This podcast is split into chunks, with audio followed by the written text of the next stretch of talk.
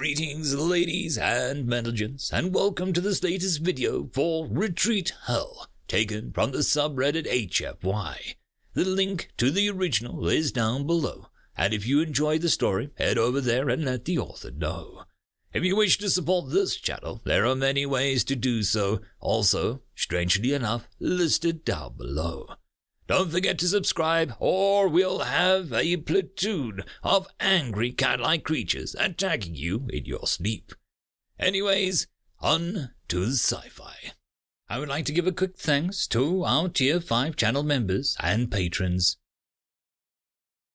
Fallen Angel, Buzz Killington. Thank you again. Now on to the story. Retreat Hell, Chapter 15, Part 3. Spirits were mixed the next morning as they filed into another hastily constructed building for their Liberty brief. Excitement for the Liberty had passed the next day, and so the USO show scheduled for that night was still heavily tempered by the somber mood that had reigned since the end of the previous day's exercise. "Why any word of that, um, Yagi? Bradford asked, sitting down next to the squad from Foxtrot Company. Not much, their squad leader, Sergeant Zickerman, said. They kept her overnight at the medical, under guard. There's a big investigation that kicked off yesterday on how she fooled everyone, and if anyone knew. Did you guys know? Kowalski asked. Nah, man. Corporal Helinsky shook his head. She wasn't attached to our squad, so we didn't work with her as much. But talking to the guys who did, they had no clue. He shrugged. I mean, there's a lot of crap that's pretty freaking obvious in hindsight, but at the time we just figured weird alien mixed with some homo denial. What do you think's gonna happen to her? Gomez asked. No freaking clue, Zickerman said. But those Noble types seemed pretty spun up over the whole thing. Yeah, Prissy McFrickface seemed ready to hang her on the spot, Kowalski said. Bradford frowned. She despised Lord Anya as well, but still, Lock that crap up, Kowalski. Like him or not, he's still an officer. Aye, Sergeant, he said, giving her a sour look. I overheard our lieutenant talking to Captain Brown and the first sergeant. A young looking PFC by the name of Williams said. They think there's a good chance we'll keep her if they try to deep six her. Wouldn't that be a cluster freck? Davy said. And it already is, Dubois said with a half-hearted chuckle. Shh, teacher's here, Kowalski said as the door opened and Sergeant Major Baracus walked in. All right, devil dogs, listen up. They all straightened and gave the Sergeant Major their undivided attention, though some might have just been good at putting on a convincing show. The brief itself went about as well as Bradford expected, and much like every other Liberty brief that she'd attended. Baracus was big on treating people like adults until they showed they're not adults but he made it painfully clear that there would be an extra hammer or twenty hanging over their heads, ready to drop on them if they fricked this one up. Remember, he said, wrapping up the briefing, you're all acting as ambassadors for the United States and the U.S. Marine Corps. Liberty is a mission. Execute it well. Hoorah! Hoorah! They all echoed back. Your ride leaves in promptly 0930. You'll get your coin pouches then. Anyone who's late will be left behind. Your pickup is at 2000. Anyone else who's late will have to explain themselves to me. Is that understood? Yes, Sergeant Major. Enjoy yourselves out there, Marines. You deserve it. Do us proud. Dismissed. Riding out of the conference room, Kowalski tapped Bradford and grinned. Hey, uh, we got a couple hours before the USO shows kick off. We're all gonna head over to the MCX to pick up some stuff to trade. Whatever coinage they're giving us, this ain't gonna be much. There's a bunch of crap we think of as stupid, common, everyday bullcrap that the Kishman traders will pay a fortune for. He nodded at Renner. We need your help with picking out some of the good stuff to barter. Bradford eyed Kowalski, slightly torn. Normally, she would avoid his schemes wherever possible. But this time, he's not wrong, and I was hoping to get some good souvenirs. Frick it. Lead the way, Corporal, she said, waving him in front of her. An hour later, and they were walking out the MCX with bags full of such things as ballpoint pens, notebooks, cheap watches, reams of printer paper, flashlights and batteries, pencils, pocket mirrors, and more.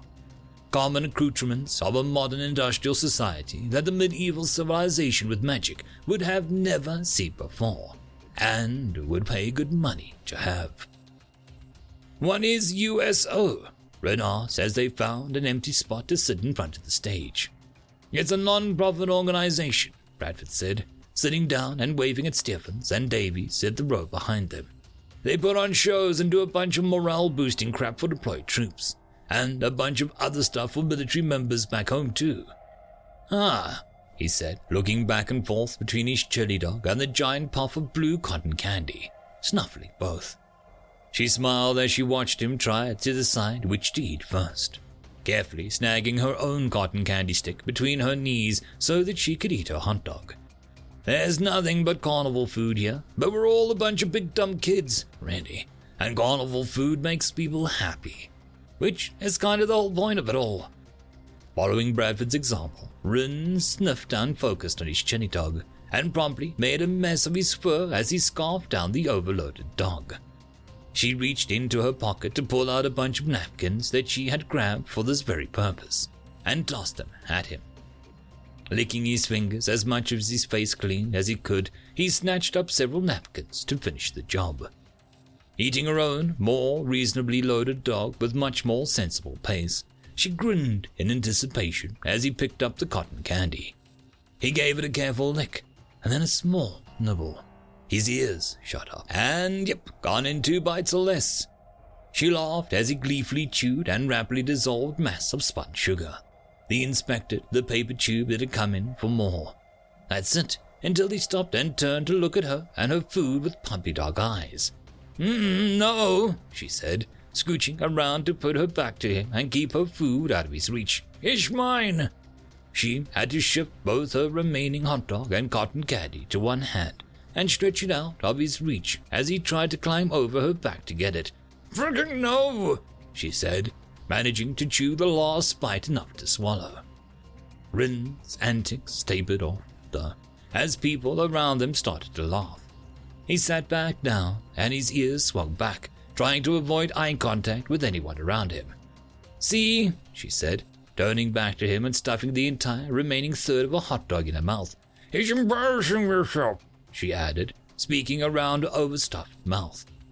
His ears shot back up, and he slapped both of his hands over his snout, snorted in laughter, triggering a hiccup. Bradford chewed and managed to swallow her oversized bite, and gave him a mocking, serious glare. See, that's why you shouldn't eat so fast. You can't savor it, you'll make yourself sick, and now you don't have anything to eat during the show. She waved at the stage where the band had expected to come out at any minute. He rolled his ears and stuck his tongue out at her. She laughed and took a bite of a cotton candy, making a point of savoring it. He whined and gave her the puppy dog eyes again, this time laying it on heavy. He had his own, not gonna. His ears swept low against his skull, making him look pathetic. God damn it, she sighed. Fine, you can have some of mine. Just a little. Thanks, he said, his ears flittering up with a smile he reached over and pulled off a small piece and popped it in his mouth, savoring the sweetness. Ass, she said, before taking another bite. He booped her on the head with his tail. Still an ass! The band finally came out, some big name country star. Bradford had never heard of him. She wasn't a fan of modern country, but the music was still pretty decent in her opinion, and a lot of the crowd went wild for him. After several sets, he swapped out with a comedian who had the whole crowd rolling on the deck. Rin struggling a lot with the references, but the laughter was contagious, and he was usually chuckling and giggling along with Bradford, even if he clearly didn't always get the joke. At the end of the show, the event switched to canned music, or the patriotic variety. They went to get more food and find out that the rest of the squad was going to sit for the upcoming fireworks show. Bradford, yacht! Staff Sergeant Rickles called out as they were perusing the concession stalls. There the frick you are! Been looking all fricking evening! Uh oh, Bradford thought, turning to Rickles. What's up, Staff Sergeant? First Sergeant wants you both over by the stage before the next event, which is. Uh, he glanced at his watch. In ten freaking minutes! Get your asses moving! Aye, Staff Sergeant, Bradford said, exchanging a frown with Run. What the frick is this about? They both shrugged and started making their way towards the stage. Just stand by there, one of the corporals of the event staff said when they arrived, pointing them to an open corner next to the stage. With another shrug, Bradford and Wren walked over to stand by the designated spot. A few minutes ticked by as the show wrapped up and cleared off the stage. It was some slapstick stunt routine that started off after they left to get more food, and Bradford would have regretted missing it if she wasn't worried about what they had been called over for. Wren gave her an ear flick, catching her eye. He raised an eyebrow, his tail twitching at the stage where the 2nd Battalion Triad had appeared. She shrugged, giving him a no idea face in return. Now, before we get on to the next event, we have something a little more serious to do. Guthrie said, his voice amplified across the field by the microphone that he was holding. We have some outstanding war fighters to recognize. Sergeant Jamie Bradford, Second Artificer Renayat, front and center. With a breath, Bradford stepped forward, marching up the steps and onto the stage. Rin was close on her heels, following her example. Clearing the curtains and bunting at the edge of the stage, she saw the position of her battalion CO EXO, and First Sergeant, along with the battalion adjutant, who held a pair of distinctive folders. Looks like a. Ah, freck, it is. Shifting to a formal marching pace, she came to a halt in front of Colonel Michaels and turned to face him, her back to the crowd, standing at attention. Hand salute, Baracus said, and she snapped her hand up to a crisp 45 degree angle. Run snapped his right hand to his crest and bowed in precise 30 degree angle. Michaels returned the salute. Two! She dropped her salute and Run straightened. About face! Bradford put the tip of her right foot behind her left heel and pivoted, executing a decently precise maneuver. Run lagged a fraction behind her. He copied me, she noted. The Grandland version has them turning to the left. Attention to a ward, Baracus called out, and several thousand marine soldiers, sailors, and airmen snapped to attention before them. Winters cleared a throat. To all who shall see these presents, greetings, greetings, thousands of voices echoed back. This is to certify that the President of the United States of America, authorized by the Act of Congress July 9, 1918, has awarded the Silver Star to Sergeant Jamie Alice Bradford, United States Marine Corps, for service set forth in the following citation. What? Her eyes went wide, and she had struggled to maintain her composure as Colonel Michael stepped in front of her, bending the medal to her chest for conspicuous gallantry while serving as a member of the 2nd Squad, 1st Platoon, Echo Company, 2nd Battalion, 5th Marine Regiment on 9th June 2020. While taking fire from elven heavy artillery, Sergeant Bradford's swift and timely action in applying first aid and calling in a medevac saved the lives of several fellow Marines. Following the revelation of a large elven force in position to ambush the rest of her battalion, and separating her beleaguered squad from the same, Sergeant Bradford immediately and without hesitation engaged the overwhelming enemy force, while simultaneously calling in an airstrike on elven troops that were not more than 100 yards from her own position. Sergeant Bradford's actions saved the lives of her entire battalion, reflect great credit upon herself, and are in keeping with the highest traditions of the United States Naval Service. Michaels handed her a folder with an embossed certificate with his left hand, holding out his right. She took the certificate and his hand and automatic. I thought Liberty in Town was to surprise the LT was talking about. Signed for the President Darrell C. Withers, Secretary of the Navy, July 4th, 2020. Someone whistled out in the crowd as Bradford heard a page flip behind her. To all who shall see these presents, greetings Greetings, the crowd thundered back. This is to certify that the President of the United States of America, authorized by the Act of Congress July 9th, 1918, has awarded the Silver Cross to Second Artificer Brenda Ayat, Ganlan Royal Host, for services set forth in the following citation. Michaels stepped over to Rin, a fresh medal in his hand. He was as rigid as a statue, but his ears were angled to just a bit too far apart. He was as surprised and perplexed as she was. For conspicuous gallantry while serving as a member of 3rd Column, 1st Square, 9th Regiment of Non June 2020, despite the near total loss and rout of his own unit and out of ammunition for his artifice stave. Second Artificer yet continued to hold a rearguard action against an overwhelming elven force. After being reinforced by Marines from 2nd Battalion, 2nd Artificer Yat was only Gandon soldier to advance alongside the Marines in the US counterattack. Under fire from heavy artillery, he recognized telltale signs of an elven ambush and, using a replacement stave acquired on the battlefield, disrupted their invisibility field despite being greatly outnumbered and in an exposed position. He continued to engage in elven forces alongside several marines and shielded them from elven fire long enough for them to call in an airstrike on the elven forces. Second Artificer Yacht's actions saved the lives of an entire marine battalion, reflect great credit upon himself, and are in keeping with the highest traditions of the United States Naval Service.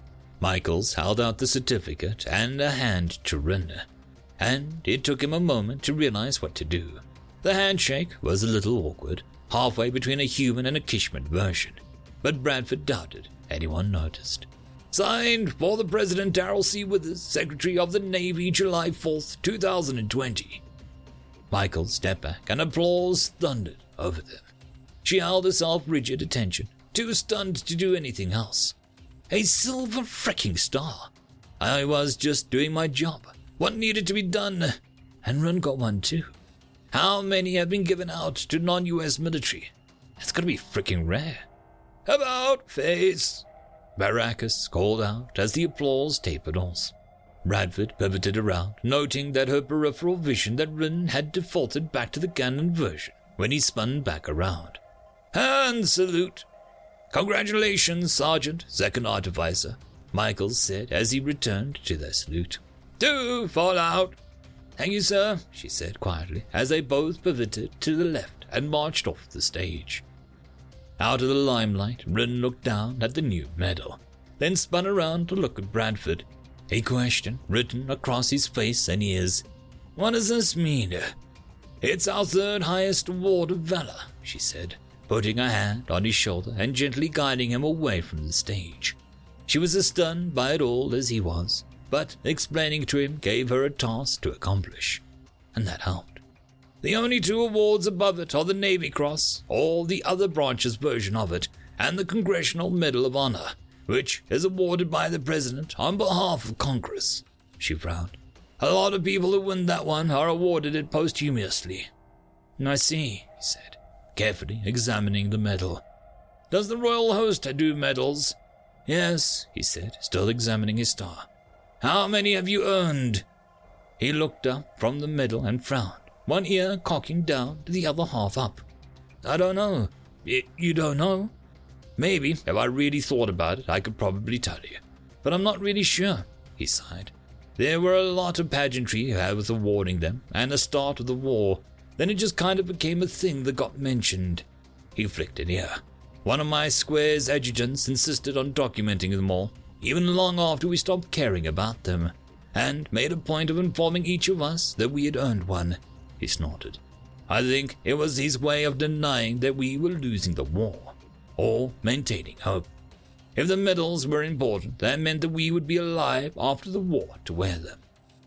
Hey, jabs, shields! Edison called out. Over here! Turning, they quickly found and met up with him, Dubois and Miller. Congratulations on the award, both of you, Dubois said, shaking both of their hands. Yeah, congrats, Silver Star, that's awesome. Edison stepped to shake their hands as well. Miller just gave them each a nod. They both shrugged. We were just doing our jobs, Edison. You were there too.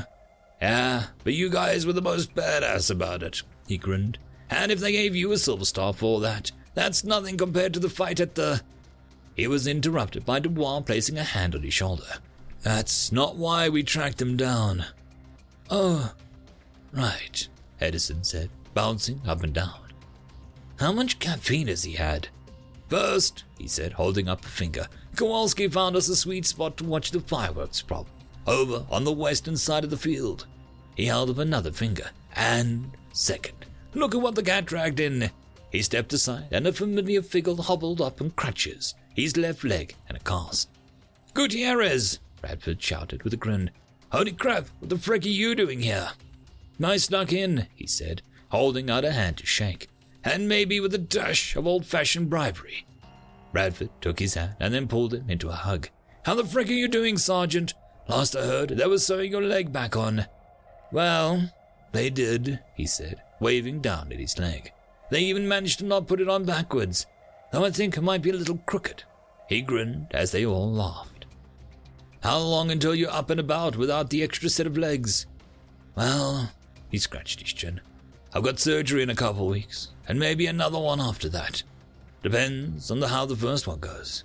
Then they figure I've got six months of physical therapy till I can get by without the cane most days. At that point, though, I'll be transferred to 1st Civ Division. What? Bradford said. You're not coming back. What? We've still got a whole war to fight. And I'm out of it. I'll be able to walk fine again, and maybe even kind of run most days. But it ain't as good as new. You can't go to war with a bum leg. Well, frick, she sighed. I'm still fighting the med sip, but it's not looking good. He shook his head and then shrugged. Maybe it'll give me time to teach the old lady how to dance. Bradford laughed. Gucci, you couldn't dance before your leg got shot off. Yeah, but now all the toe stepping is just to keep me on level footing. He winked. She snorted, and they all chuckled.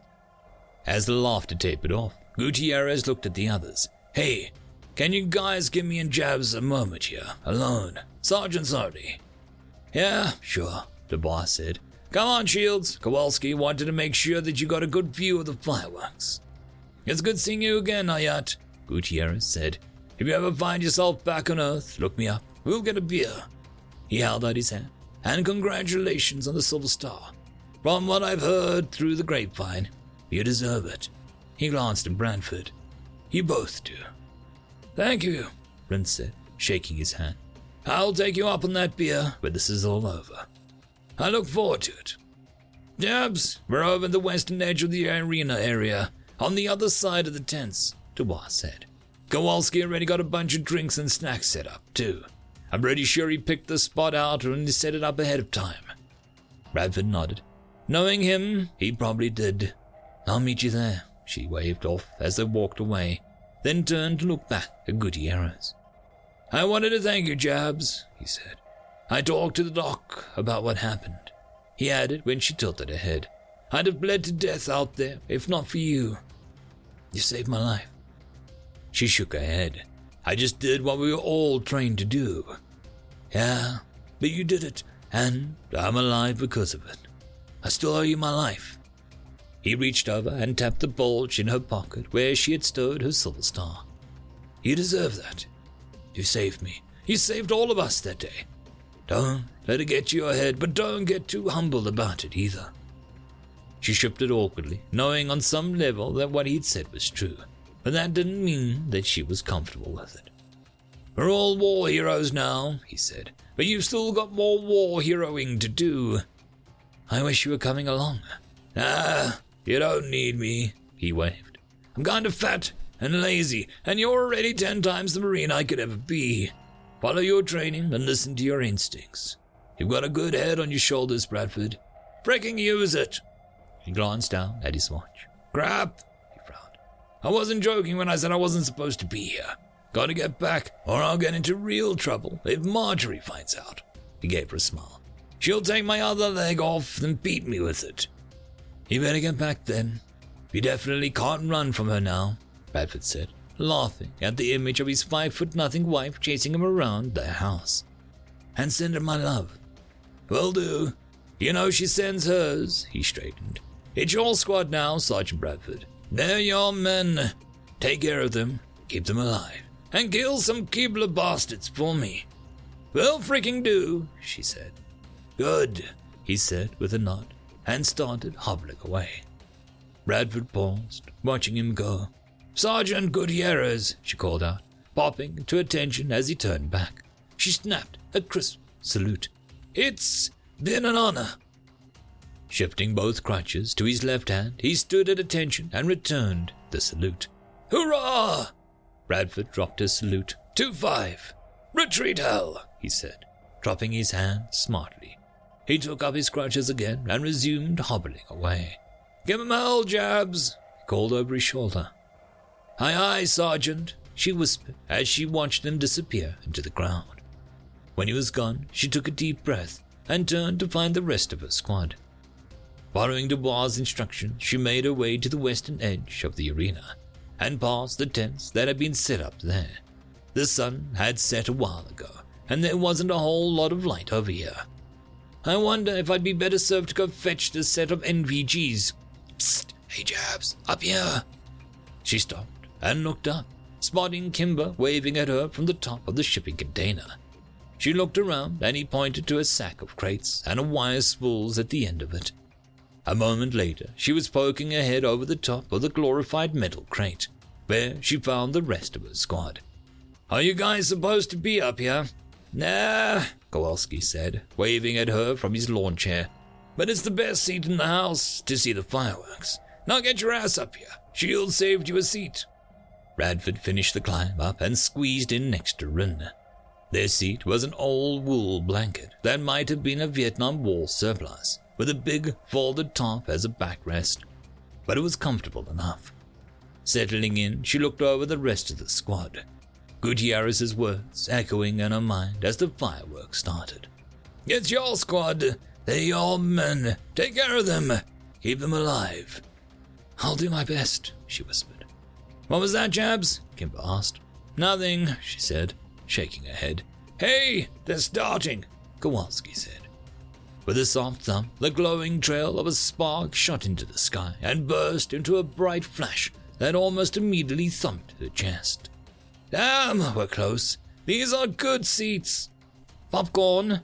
Vin asked, tilting the bag towards her, ear cocked in her direction. Of course, she said, snagging a handful and popping it into her mouth. Another concussive flare followed the first. Then the whole sky lit up. Leaning back, she smiled up at the sky, enjoying the show. I'll do more than my best, she amended her previous statement. I'll just fricking do. End of chapter. And that, my friends, concludes this video. I hope that you enjoyed, and if you do, please consider supporting the author, even by popping over and leaving a thumbs up or a nice comment, just to show your appreciation for the story. However, if you wish to support this channel, there are links down below which will help immensely. I will see you all in the next one, and until then, I hope that you have a fantastic day. Cheers.